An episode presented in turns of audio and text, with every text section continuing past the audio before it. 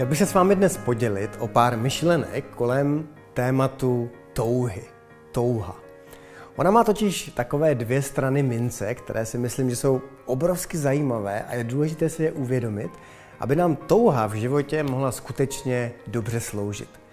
Touha je totiž na jedné straně něco, co nám dává obrovskou energii do života. Touha je vlastně takový náš vnitřní kompas toho, co chceme, po čem toužíme, co teď je pro nás správné, pro co chceme ráno stanout z postele, pro co chceme pracovat, s kým chceme být, co chceme dělat, kde chceme a jak trávit čas. To všechno nám pomáhá identifikovat naše touha. Když se spojíme s tím vnitřním hlasem, po čem toužíme, možná je to nějaký náš vnitřní hlas, náš, nějaká naše intuice, možná je to hlas, který někde z výšky stahujeme a tenhle, tahle vnitřní touha nám ukazuje, co v životě chceme. A je to, myslím, obrovský vnitřní motor a vlastně taková baterie, která vyživuje obrovskou množství vlastně našeho konání a dělání v životě. Možná všechno, to, co v životě děláme, vlastně ovládá naše touha.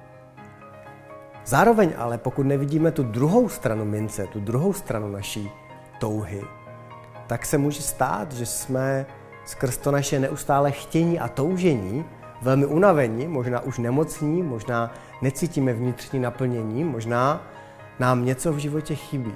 A to je, nakonec, jak řekl Buddha, pokud se zbavíme naší touhy, dojdeme k osvícení.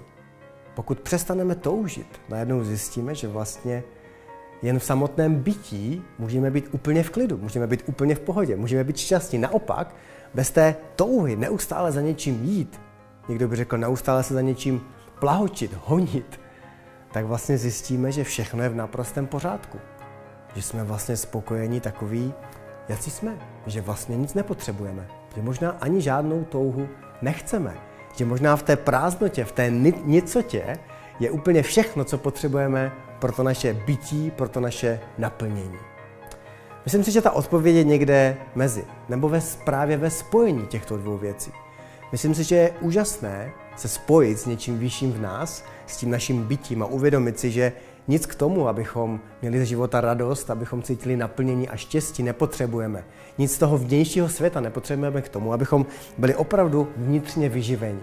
Ale zároveň to, co nám lidský život umožňuje, naplňovat naše touhy, užívat si je, nechat se jimi oblažovat, tvořit, vlastně následovat tu touhu a tvořit, z těch myšlenek tvořit v hmotě něco, co za námi zůstane, to je velmi přirozenou lidskou vlastností. A tak pokud tyhle dvě věci dokážeme spojit, tak si myslím, že jsme objevili magii a kouzlo, pravé kouzlo slova touha a to, jak nám v životě může skvěle sloužit.